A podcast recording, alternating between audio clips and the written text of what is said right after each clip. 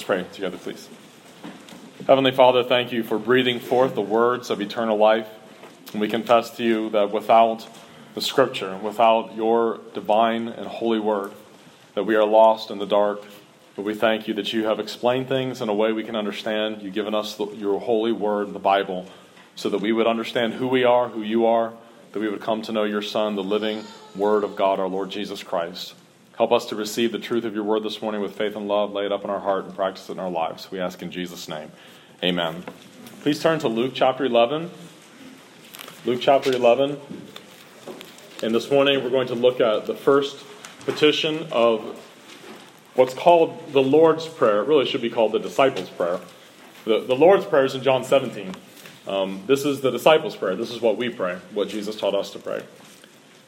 And so we're going to read verse 1 and just the first half of verse 2 because the second petition is also contained in verse 2. Luke 11, verse 1, this is God's word. It happened that while Jesus was praying in a certain place, after he had finished, one of his disciples said to him, Lord, teach us to pray, just as John also taught his disciples. And he said to them, When you pray, say, Father, hallowed be your name. May God bless the reading of His holy word. When Scripture speaks of a person's name, it's referring to the reputation in the minds of others that that individual possesses. When we speak of a person's name, their, their good name, or you've, you've heard that person's name, that means you've heard their reputation, or they, they have a good reputation or a bad reputation. The scripture says in Proverbs 22 1 that a good name is to be chosen rather than great riches. It's good to have a good reputation, better to have that than to have lots of money. Proverbs 10:7 The memory of the righteous is blessed, but the name of the wicked will rot. Ecclesiastes 7:1 A good name is better than precious ointment. The elder in the church is supposed to be blameless, it says. That's supposed to be what his name is. He has a blameless name, 1 Timothy 3 2. They're to have a good name, a good testimony to those who are outside, lest they fall into reproach and the snare of the devil, it says in 1 Timothy 3 7. This means that they have a good name. They are well thought of and well regarded by other people. And when people bring up that person, people think and speak well of them because they are godly people who exercise self control, who pursue godliness in their vocations, in their homes, in their families, in their doctrine, and in their theology. And in every way they order their life, they have a good name. John the Baptist's parents, for example, Zacharias and Elizabeth, are described by the Holy Spirit in Luke chapter 1, verse 6, as being both righteous before God, walking in all the commandments and ordinances of the Lord blameless. They both had a good name in that regard. That's the kind of name that we all want to strive to have. We want to be righteous, we want to be thought of as walking in the commandments of God. John the Baptist came from godly stock and from a family with a good name before God and before their community. Remember the book of Job. Job is described in similar terms as a blameless and upright man. God himself described Job to Satan as a blameless and upright man who fears God and shuns evil. And having this reputation in the sight of others is, as God's word teaches us, it's more and more valuable than great riches. It's better than precious ointment. The ninth commandment, which is, You shall not bear false witness against your neighbor requires a lot more than simply not lying. In fact, I believe the answers to the questions what are the duties and what are the sins forbidden in the ninth commandment? And the larger catechism they are the longest answers in the whole catechism. In fact i told my kids if you memorize just those two questions and answers i'll give you each 20 bucks. And no one's taken me up on it yet. Far from merely prohibiting lying and requiring that we tell the truth, the commandment requires that we preserve and promote the good name of our neighbor and that we preserve and promote our own good name. We're also to have a charitable esteem toward our neighbor, loving, desiring, and rejoicing in their good name. When someone has a good reputation, has a good name, they're known as godly, we're not to be envious of that. We're not to despise that. We are to have a charitable frame of mind always toward others. We're forbidden in the ninth commandment to prejudice the truth or prejudice the good name of our neighbors. Now, what does that word prejudice mean when it's used as a verb like that? It means to obstruct or injure by undue bias. Our opinions and judgments must be based upon truth and facts when it comes to the way in which we think about ourselves and others. we are to regard people's names and to value having a good name and never rejoice at someone's name being hurt. Now, don't get me wrong here. God's word tells us clearly that we also have the duty to make very negative judgments about people at times. And I want you to encourage you always err on the side of charity and do all that you, you can to suspend negative judgments until they're necessary. Think well of everyone unless you have really good reasons not to. But the scriptures do require that we recognize certain people as fools, the wicked, worthless persons, sluggards, talebearers, gossips, and the like. And those are all bad names. Not just name calling, but those are a bad reputation if someone is known by those things. But it's not sinful to recognize people at times being rightly labeled with those, even if it's us ourselves. To be known as Zacharias, as Elizabeth, uh, and Job is what we all aspire to. We want to be known as blameless, upright, fearing God, shunning evil. That is the name that we want people to have about us. The memory of such people will be blessed, it says in the proverb that we just read. Their good name is better than great riches. A person's name is, in a sense, their most treasured possession, and that is why it is so serious to lie about someone. God sees that as a very serious sin, especially when we lie about Him, when our lives lie about Him and His character. When a person's name or is hurt or ruined by lies, God takes notice of that. Jesus even promised his disciples that, as a matter of fact, they would be lied about. He told them when people lie about you, when they despise you because you're godly, you're blessed. He said, Blessed are you, Matthew 5:11, when they revile you and persecute you and say all kinds of evil against you falsely for my sake. People will want your name to be destroyed because you're a Christian, because you're godly for the sake of righteousness. Our names will be slandered because we do what's right. Jesus says, When that happens, rejoice and be exceedingly glad, for great is your reward in heaven, for so they persecuted the prophets who were before you. I was recently introduced to an incredible piano composer named Charles Valentine Alkan. Anyone here ever heard of him? No one? No one. Wow. Charles Valentine Alkan. He lived next door to someone that I bet you all have heard of, Frederick Chopin. Anyone here ever heard of Chopin? Okay. Most people into piano music in particular and classical in general, they know all about Chopin, but not very many have heard of Alkan. And numerous professional pianists in recent years have rediscovered and tried to resurrect his music, and I'm really glad they've done so. It's beautiful stuff.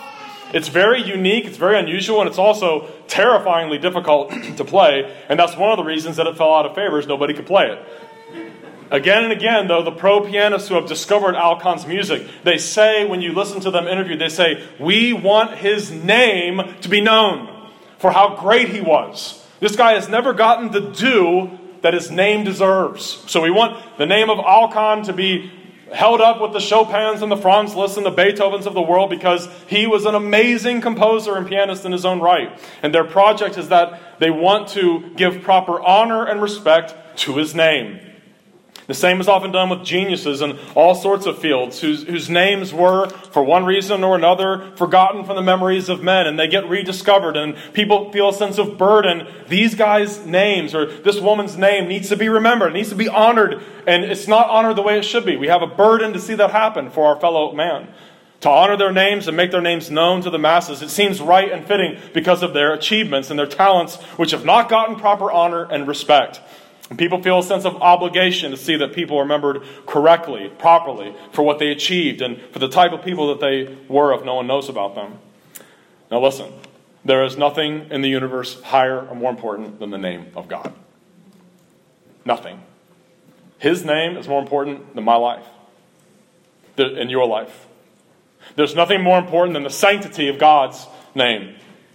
We were blessed to hear the professions of faith. The session was of six dear brothers and sisters who are now communicant members of our church in the days leading up to last Sunday.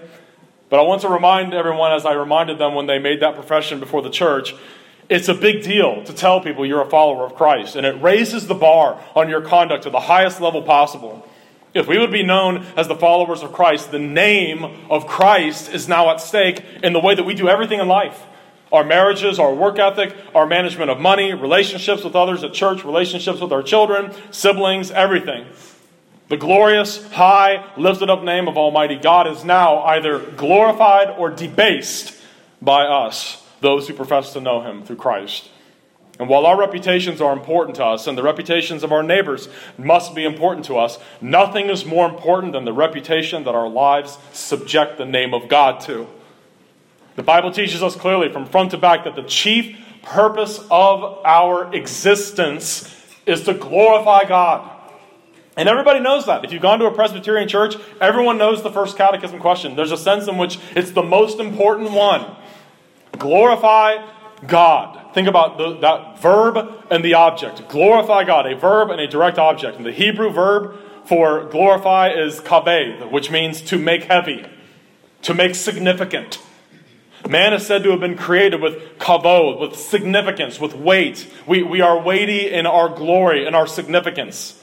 We who have been created by God with glory ourselves are to devote the entirety of our existence to the glorification of God.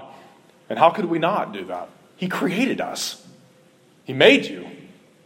The old hundred, the old Psalm 100, has the people of God singing the most obvious and wondrous of truths. Know that the Lord, He is God. It is He who made us and not we ourselves. Now, what could be more obvious? And yet, the people of God have sung that for centuries. Glorify God. Paul's stinging indictment, guided by the Holy Spirit in Romans chapter 1, his indictment against the human race, God's anger against the human race, is primarily because it doesn't do that. It doesn't glorify God or thank him for everything that it has and is. Romans 1:21 because although they knew God, they did not glorify him as God. The attitude of the heart of every believer is summarized in the wonderful prayers that we see throughout the Psalms. Listen to just a few of these. Psalm 86, verse 12. I will praise you, O Lord my God, with all my heart, and I will glorify your name forevermore. Psalm 87, 3. Glorious things are spoken of you, O city of God. Psalm 34, 3. Oh, magnify the Lord with me, and let us exalt his name together. Psalm 89, 16. In your name they rejoice all day long, and in your righteousness they are exalted. And one last one, Psalm 148, 13. Let them praise the name of the Lord, for his name alone is exalted. Remember the Tower of Babel? The Tower of Babel, God permanently halted mankind's ability to do anything he purposed to do by thoroughly confusing their languages and forcing them to spread out upon the earth as he had commanded them. But the reason they built that huge tower they all said it together to make a name for ourselves. And that's what people do. That's what we still do at times. Even as Christians, we want to make a name for ourselves. For so many people today, making their name great continues to be the purpose for which they do everything. But what a futile project! What a waste of time. What do we have that we did not receive from God? It is God who made us, not we ourselves. You exist to glorify Him, to obey Him, that the world would know there is a God who is real, who redeems people. Israel's first king, Saul.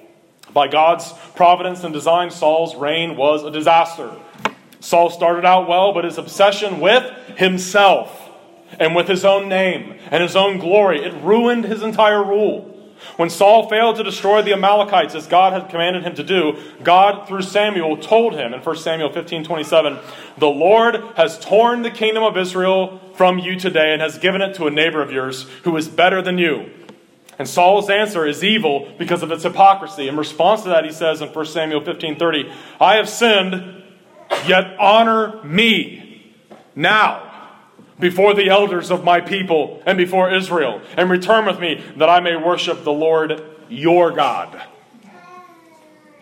These are not the words of true repentance, not true sorrow for sin. I have sinned, but honor me, Samuel, in front of everybody. I don't want to be humiliated or embarrassed. Honor me in front of the elders of the people. And then I'll go back with you and we can worship the Lord, not my God, but the Lord your God. Not the words of true repentance or true sorrow for sin. Before Samuel went to give Saul the news that God was removing him as king, Samuel was informed about something else that Saul had done. In 1 Samuel 15 12, Saul went to Carmel, and indeed, he set up a monument for himself. Saul went to Carmel and built a monument of himself. If you ever get a chance, at some point I would love to do this, go to Egypt to see all the monuments, but what are all those monuments? They're all monuments to people. It's all those pharaohs saying, Look how great I am. Here's a statue of me. Here's a whole bunch of statues of me. All over the place pyramids, temples, statues, all over. You're seeing monuments to people. Saul was no different, sadly. But the heart of the true child of God, the, the forgiven, the justified, the adopted son or daughter of, of God, is going to have a zeal to see that Christ is exalted and that his holy name is hallowed in the world. We preach the gospel today because God must have more worshipers to glorify his name. It is not right that so many people are stuck in idolatry, that they're slaves of every kind of sin. God must have more worshipers. God's name needs to be glorified. The first petition of the prayer that Jesus taught his disciples is, Hallowed be your name. Jesus is teaching his disciples, teaching us every time you pray, the first priority of every single prayer is for you to engage in private worship of the name of God. When you pray, Our Father, first things first. The first thing is always the most important. Hallowed be your name. The beating heart of the redeemed sinner, addressing the triune God of the universe, who by the word of his power made all things, including them, out of nothing in the space of six days, is first and foremost to worship and hallow his holy name. Prayer is an act, first and foremost, of worship. And that's why in Scripture you don't see prayer offered to anything or anyone other than God. And that verb that's translated as hallowed, it means to treat as holy, to treat with reverence. May God's name be treated as holy, not only by me, but by the whole world. The Christian in prayer recognizes first that no sin, no darkness, no evil, no hypocrisy must ever be associated with the name of our God and Father. His name is to be regarded as holy and must be represented by children who also have great determination to live holy lives. That's always what's at stake with the commandments of God and with the life that we live as Christians. The most important part is not, I might have to deal with consequences in a temporal sense if I sin. The most important matter is that God looks bad when I sin. It makes Christ look bad when I sin. There's even a commandment regarding the proper treatment of the name of God. Commandment number three you shall not take the name of the Lord your God in vain. And then it's, it's the first commandment that has a, a, an annexation to it. For the Lord will not hold him guiltless that takes his name in vain. Now, what does it require? The holy and reverent use of God's names, titles, attributes, ordinances, word, and works. What does that commandment forbid? All profaning or abusing of anything whereby God makes himself known. Prayer begins with that which always outweighs all other things, all other problems, all other agendas, and everything else going on in your life, even holy and good things that you need to pray for when you pray. It outweighs all of it. That you worship God first and foremost. In fact, we do missions. We try to win people to Christ because we want them to be worshipers of God too. We want them to do what we do to ascribe greatness to the name of God. The third commandment has something attached to it. As I said there, God, in giving that commandment, added, For the Lord will not hold him guiltless that takes his name in vain. Now, why does he add that to it? What that means is, however, the breakers of this commandment may escape punishment from men, yet the Lord our God will not allow them to escape his righteous judgment. That ought to chill the souls of the so called prosperity preachers, along with all the Joel Osteens of the world and fake miracle workers of our time.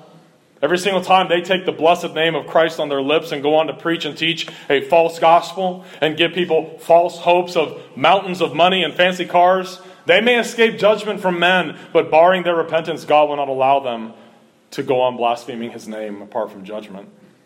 For everyone who names the name of Christ as their king, we must take care that we represent him well in this world before others. That's always to be on our hearts and minds. We are ambassadors for Christ. We are, we're now his representatives in the world. So when people see us, they're to see wisdom, self control, grace, and mercy. We represent Christ to those who are outside. His name is now associated with us. And that is the highest honor that we could possibly have. Greater than any award bestowed by any country, any organization in this world.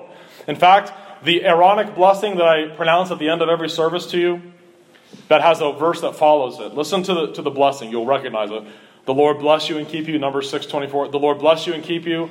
It's actually Yahweh. Yahweh bless you and keep you. Yahweh make his face to shine upon you and be gracious unto you. Yahweh lift up his countenance upon you and give you peace. And that's the end of the blessing. And the very next verse says, So they shall put my name upon the children of Israel, and I will bless them. When that's pronounced over you, the God of heaven and earth is now associating his name with you. That blessing read over you by a called and ordained servant of the word, he is putting his name upon you. He's associating himself with you, with us. Is that not the highest honor you could ever have? And is there anything more important than that in the whole universe? And it is the sacred covenant name of God that's used in that blessing. Yahweh bless you and keep you. Yahweh make his face to shine upon you and be gracious to you. Yahweh lift up his countenance on you and give you peace. And this is God, through his ministers, putting his name upon his people. For you who have repented and believed the gospel, that you're justified before God by Christ's shed blood and righteousness alone, received by faith alone, completely apart from any works that you do, you are not orphans any longer. You are not the dead in sin children of the devil you once were. You are not at war with God anymore. You are not God's enemies. God delights now to have his holy name put upon you, the name of his son put upon you. You're no longer cursed, but blessed. And when God pronounced this terrible judgment and anger against anyone in Israel who would kill one of their own children as an offering to Molech, do you remember how he described the way his attitude would change to that person? He said, I will set my face against that man. But those that are repentant and know him, he lifts up the light of his face. The Lord make his face shine upon you, it says. But those who are cursed, he sets his face against them. His name is removed from them. He doesn't associate with them, he doesn't give them the light of his countenance. In Christ, God delights to have that said. Yahweh make his face shine upon you and be gracious to you. The grace of God in Christ to his beloved children is our greatest possession, and nothing compares to it. Nothing compares to having Christ as our Savior, our righteousness, our satisfaction. Martin Luther wrote a great quotation. He said, When I look at myself, I don't see how I can be saved. But when I look at Jesus, I don't see how I can be lost. The person trusting in Christ alone has the gracious face of God turned permanently toward them because Christ has already satisfied divine justice. He's already reconciled us to God and continually makes intercession for us. Yes, we can fall under his fatherly discipline as his children when we stubbornly sin against him, but his love for us is as unbreakable as his divine nature. In ourselves, we always feel poor in spirit. We're always mourning and unworthy. Why? Because we are poor in spirit, mourning, and unworthy. Those and those alone can see Christ in all his saving glory. God shows this to us in order that our eyes would stay fixed on Christ. Stay fixed on Christ. In Christ, we have full and bold, confident access to God the Father in prayer anytime we desire. We can talk to God anywhere we are. While we're working and driving, you can talk to God. You don't have to bow your head and close your eyes. In fact, please don't do that when you're driving. But you can, you can talk to God while you're driving. We're not among the cursed, but the blessed to have God's name put upon us in his blessed Son, Jesus. As Paul wrote to the Ephesians when he spoke of the reason that God saves his children, he said in Ephesians 1 6, he does it to the praise of the glory of his grace by which he has made us accepted in the beloved one, in Christ. In him we have redemption through his blood, the forgiveness of sins, according to the riches of his grace. As that great hymn that we started our service with last Sunday morning, how deep the Father's love for us, how vast beyond all measure, that he should give his only Son to make a wretch his treasure. And you're not just a wretch when you first come, you're a wretch when you draw your last breath and arrive in the presence of God. We're always wretches. And we always are dependent entirely upon the blood and righteousness of Christ. And yet we know it was God's good pleasure to do that. God delighted to crush his servant Jesus to bring this to pass so that we could pray, so that he could put his name upon us. And it was Christ's passion and his delight to do his Father's will, to make wretches his treasure, to give them eternal life, and to deliver them from darkness to light, and to assure them that prayer is something they can always do it's an amazing prophecy. It's quoted many times in the New Testament. Isaiah 53. In verse 10, it says, It pleased the Lord to bruise him. It pleased God to crush his son. And that Hebrew verb means delighted. He was delighted to crush Christ in our place. And Jesus was delighted and passionate to come and do it. He set his face to go to Jerusalem like flint. He went there to go and die because he was delighted to make wretches his treasure, to put his name upon them, and to call them to pray to him everywhere they are. All of that so that Christ would have a church to worship him. If you feel unworthy of God, it's because you are. So am I. But in Christ, I can come boldly into the throne of grace and pray no matter how I'm doing, if I had a good week or a bad week. Those who know Christ and trust only in Him for their salvation know that God did that great work so you could have perfect assurance that you're His child. So that you could know without question, no matter what is going on, you have eternal life and that He delights still to put His name upon you as His own. This is why all the prayers begin with that first petition Hallowed be your name. May your name be glorified. And that word hallowed is the Greek verb hagiadzo, to sanctify, to make holy, to treat us holy, to treat with reverence. And it, it's not that we're making God's name more holy or increasing its holiness, it's to treat us holy in the heart of the person praying. That which is already the holiest it could possibly be. And we acknowledge first the one whose name that we are speaking of in prayer, our Father, is the holy God. His name is holy. Holiness this absolute moral perfection, this pristine, spotless righteousness is the attribute of God that ties everything else, everything else he is together. The great R.C. Sproul made that point long ago in his book, The Holiness of God. If you've never read The Holiness of God, please do read it. Sproul said, Only once in sacred scripture is an attribute of God elevated to the third degree. Only once is a characteristic of God mentioned three times in succession. The Bible says that God is holy, holy, holy. Not that he is merely holy or even holy, holy. He is holy, holy, holy. The Bible never says that God is love, love, love, or mercy, mercy, mercy, or wrath, wrath, wrath, or justice, justice, justice, but it does say that He is holy, holy, holy, that the whole earth is full of His glory. End quote.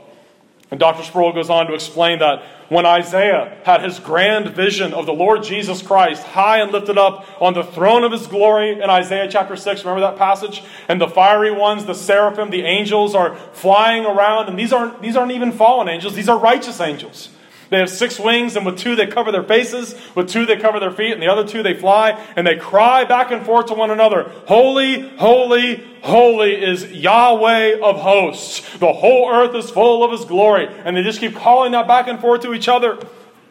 And Isaiah, when he sees this, it says, "And the posts of the door, were, were, the posts of the doors were shaken by the voice of him who cried out, and the house was filled with smoke." Isaiah was a prophet of God, sent to pronounce judgment upon God's people for their sins. And that's what those prophets did. They brought God's charges against the people for their sins. And Isaiah was a prophet. He was a, a righteous and a godly man. But when he saw the vision of God and his holiness, all he can think to do now is to pronounce the judgment of God upon himself. Not woe is Israel or woe is Judah. Woe are the nations around you, but rather woe is me. I am undone, because I am a man of unclean lips, and I dwell in the midst of a people of unclean lips, for my eyes have seen the King, Yahweh of hosts. In other words, I am going to die. That Hebrew verb translated undone, when he says, Woe is me, I am undone, it means destroyed, cut off, ruined. It also can be translated as cease. I cease to exist. Faced with the holiness of God, Isaiah immediately sees what? His sin, the sin of his lips, his words. Can you imagine? If you knew everything that had ever come out of the mouth that is talking to you right now, you probably wouldn't want me standing here. Seeing this vision of the holy, holy, holy Christ on high, and we know that it was Jesus that he saw because it says that in John chapter 12. Isaiah saw the glory of Jesus Christ in heaven. It struck that godly man with such terror that all he could think to do was, instead of pronouncing the judgment of God against Israel, he pronounces it on himself. Woe is me, I'm destroyed, I'm cut off, I'm ruined, I am disintegrated. And as I said, one Hebrew lexicon translates that verb as cease. I cease to exist. God, in His grace toward the believer Isaiah, however, very quickly assures him in verse 7 Your iniquity is taken away and your sin is forgiven, Isaiah. Dear congregation, the reason I emphasize so strongly to you that it's Christ alone that can save you, his cross work in the place of your sins, his righteous obedience in the place of your disobedience. The reason I emphasize that the way I do is because, number one, the Bible does. But the primary reason the Bible does that is there is only one man who has ever lived whose righteousness can withstand that holiness, and that's Jesus. And if you die trusting in anything alongside of him or other than him, you're not going to be saved. Anyone who, through the artifices and subtleties of speech, tries to place something done in us or by us as decisive in this matter of going to heaven is deceiving you and must be exposed and refuted and discarded as a spokesperson for the gospel of Christ. Anyone who thinks or teaches that their own goodness, their own works, their own obedience will be what decisively rescues them from the God that we see in Isaiah 6, that person's woefully deceived. It is because of the holiness of God that only Christ's righteousness has the merit necessary to meet its requirement. It's Christ alone who has done it. And I want to assure everyone here right now and anyone that ever hears this if you arrive in the presence of God trusting that the fruits of your faith, in the form of your own pursuit of holiness, your own putting sin to death, your covenant faithfulness, that these things are going to deliver you from the wrath of God at the final judgment, you will not go to heaven. When believers pray, they've been instructed by the one who saved them and whose righteousness alone justifies them before God to begin with, Hallowed be your name. Not hallowed be your name and mine a little. Hallowed be your name. That name which is above all names is to be treated by us with the utmost reverence, respect, awe, and affection. This sacred name that is put upon us joyfully and willingly by our Heavenly Father, this name is to be adorned by our lives, by our love for others, by the husband's love and affection for his wife, by the wife's submission to and building up of her husband, by the father's love for his children, by the mother's love for her children, by the siblings' love for their siblings, by the church members' love for their congregation, and by all of our love for neighbor, and by everything else we do in life. That name is to be set apart by us now. God has graced us to put it upon us. The name of Jesus is either exalted or debased by us in our prayers and lives every single day. And there's nothing that grieves a child of God more than to see Christ's name debased or brought down by their own sins or by the sins of others. God redeemed you to be a light to the world around you. For believers, that's the hardest part about sin, isn't it? Have, did you feel disgusted with yourself this week? I did. It makes God look bad. How well have I represented him this week? Not nearly as well as I should have. It smears the blessed name of Jesus. When we live our lives for the glory of Christ, personal recognition it fades into insignificance. Who cares if anyone recognizes me? Who cares if anyone recognizes my accomplishments or, or anything of the kind? We want the banner of God to be lifted high and for his name to be recognized and glorified by all the world the way it should be. We all cry out with Psalm 115 Not unto us, O Lord, not unto us, but to your name give glory because of your mercy, because of your truth. Not unto us, not unto us, but to your name give glory because of your mercy, because of your truth. In our prayers, just like in all of our lives, first and foremost, we come to God to worship Him. Our Father in heaven, hallowed be your name. You are high and exalted, and all the nations of the world are as nothing before you. You do all that you please in heaven and earth, and no one can stay your hand and ask you what you've done. You are the God who destroyed the gods of Egypt by turning the Nile into blood, by the plagues of frogs, lice, the death of their livestock, and even by blotting out the sun in total darkness, thus showing their primary deity, Ra, to be nothing. You struck down their firstborn. You destroyed their armies in the Red Sea. You sent your Son, our Lord Jesus, and He has conquered death, hell, and the grave, and has fully paid for all of our sins at the cross, so that no charge of guilt will ever be brought against us. God, who made beautiful sunshine and sunsets. Anyone see the sunrise this morning? It was glorious to see it, the, the beautiful colors and the clouds. God made the birds of the air, the sunsets and all their beauty, the sunrises, the, the green trees, the animals, the birds. It's glorious. There's no shortage of things to hallow the name of God for. You know, long ago in Ohio, we had a, an above ground swimming pool that we inherited from the previous owner. And we used to swim in that pool all the time. And a little bug flew in the pool right next to me, and it was struggling to get out of the water. And pulled it up on my hand and just kind of held it up against the, the sunset. And I could see it in great detail. And this little bug, I still, it was some kind of a lightning bug, it looked like, but it took its little front arms and was wiping the water off of its antenna and wiping the water off of its head. And I yelled at all my kids, You must worship the God that made this. I have never seen anything more glorious. The collective genius of the human race cannot make something like this. An animal that can clean its antenna off and then fly away after falling into water. There is no shortage of reasons and things that should ennoble our souls to cause us to lift our hearts to God in praise. The problem is we get our eyes and our minds and our lives focused on all these other things. But Jesus said, Seek first the kingdom of God. Seek first the kingdom of God, and then you'll never run out of things to praise Him for. And then everything else will fall in place in the way it's supposed to. Keep the first thing first, God will take care of all of the rest. When everything in all of creation displays the glory of God, it's hard to run out of things to praise and worship God for. He is the God of wonders. Look around you, look in your backyard. Remember why the wrath of God is revealed from heaven. Remember, we looked at that verse right at the beginning. Since the creation of the world, his invisible attributes are clearly seen, being understood by the things that are made, even his eternal power and Godhead, so that they are without excuse, because although they knew God, they didn't glorify him as God. Why is God so angry at the human race? Why is his wrath being revealed? Because they don't glorify him. And we don't glorify him the way we should. They don't hallow his name. You see, when you pray and address the Almighty and say, Our Father, hallowed be your name, you're doing what Adam and Eve and every human being that's ever existed on this planet was made to do. You were made by God for communion with him, to worship him, to ascribe all glory to his name to forget about yourself and your problems. You exist for His glory. Worship and praise Him. Get that right, everything else will fall into place. There's no other God who exists. And there's sufficient testimony in creation every moment of the day that God is real and He's worthy of being glorified. And they didn't glorify or thank Him. What, what do we often do? We don't glorify or thank God either. All men are without excuse. That, that Greek term anapologetous, they are without a defense. They have nothing to say. Every mouth is shut on the day of judgment. The whole world's guilty before God. But, dear congregation, that's just talking about unbelievers.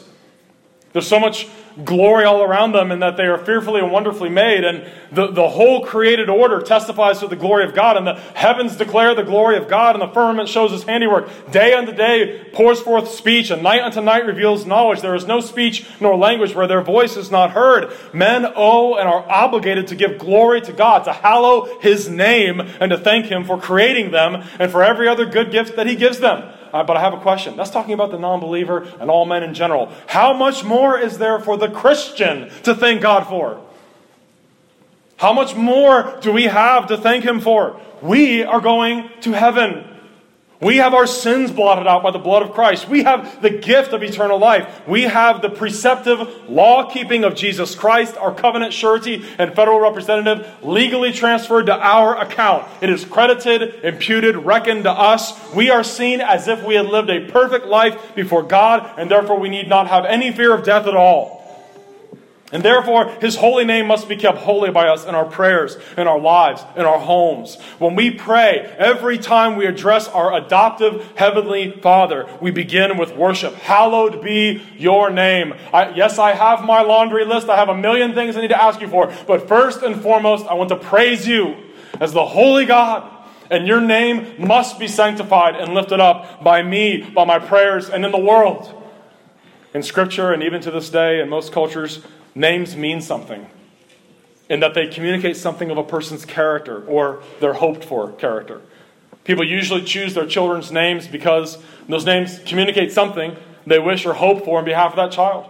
God's name, his covenant name is Yahweh. I am that I am. Jesus said about himself, I am the Alpha and the Omega, the beginning and the end. This is the God that we want all men to know, to fear, to adore, to worship, to believe, and to obey. And we all, as his people, have a zeal to see that name lifted up.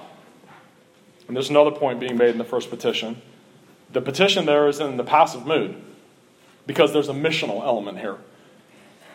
Not only are we worshiping God, but we're asking God that his name would be hallowed by every human being on earth.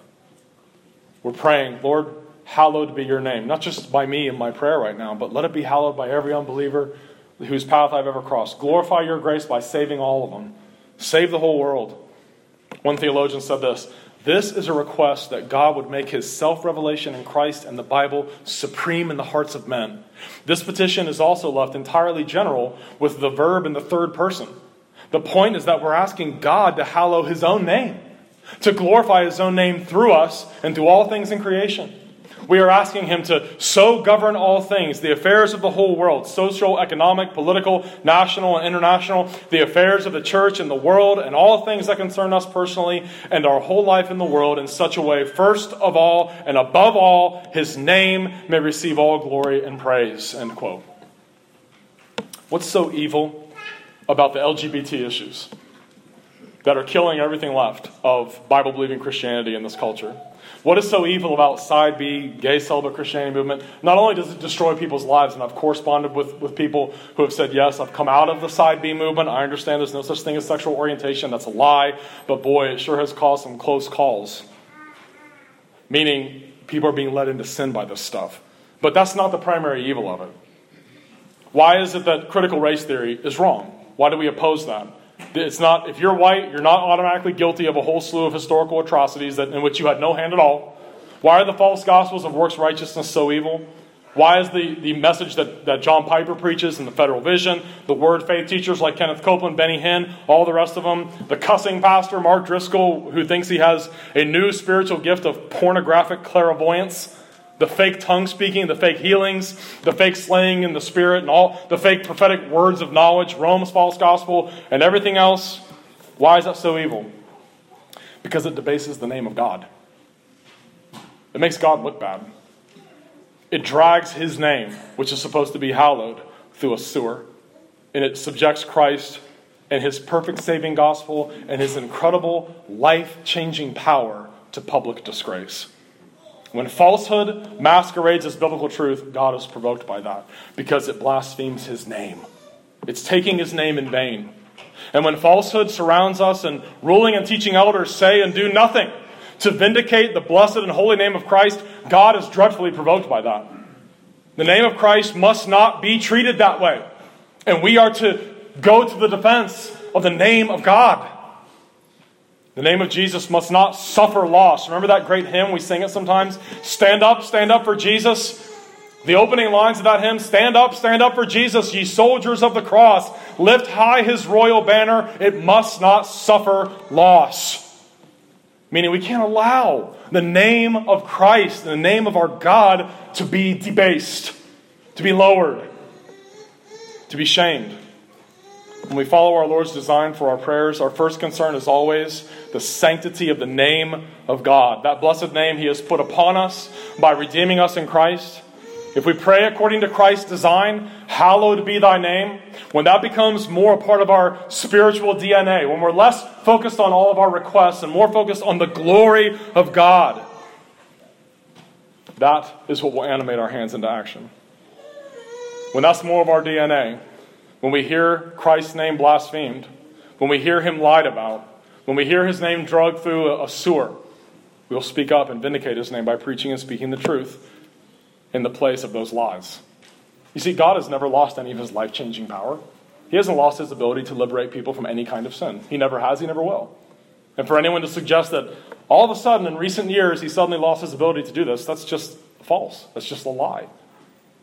As the larger catechism says in question 190's answer in the first petition, which is Hallowed be thy name, we pray that God would by his grace enable and incline us and others to know, to acknowledge, and highly to esteem him, his titles, attributes, ordinances, word, works, and whatsoever he is pleased to make himself known by, and to glorify him in thought, word, and deed, that we that he would prevent and remove atheism, ignorance, idolatry, profaneness, and whatsoever is dishonorable to him.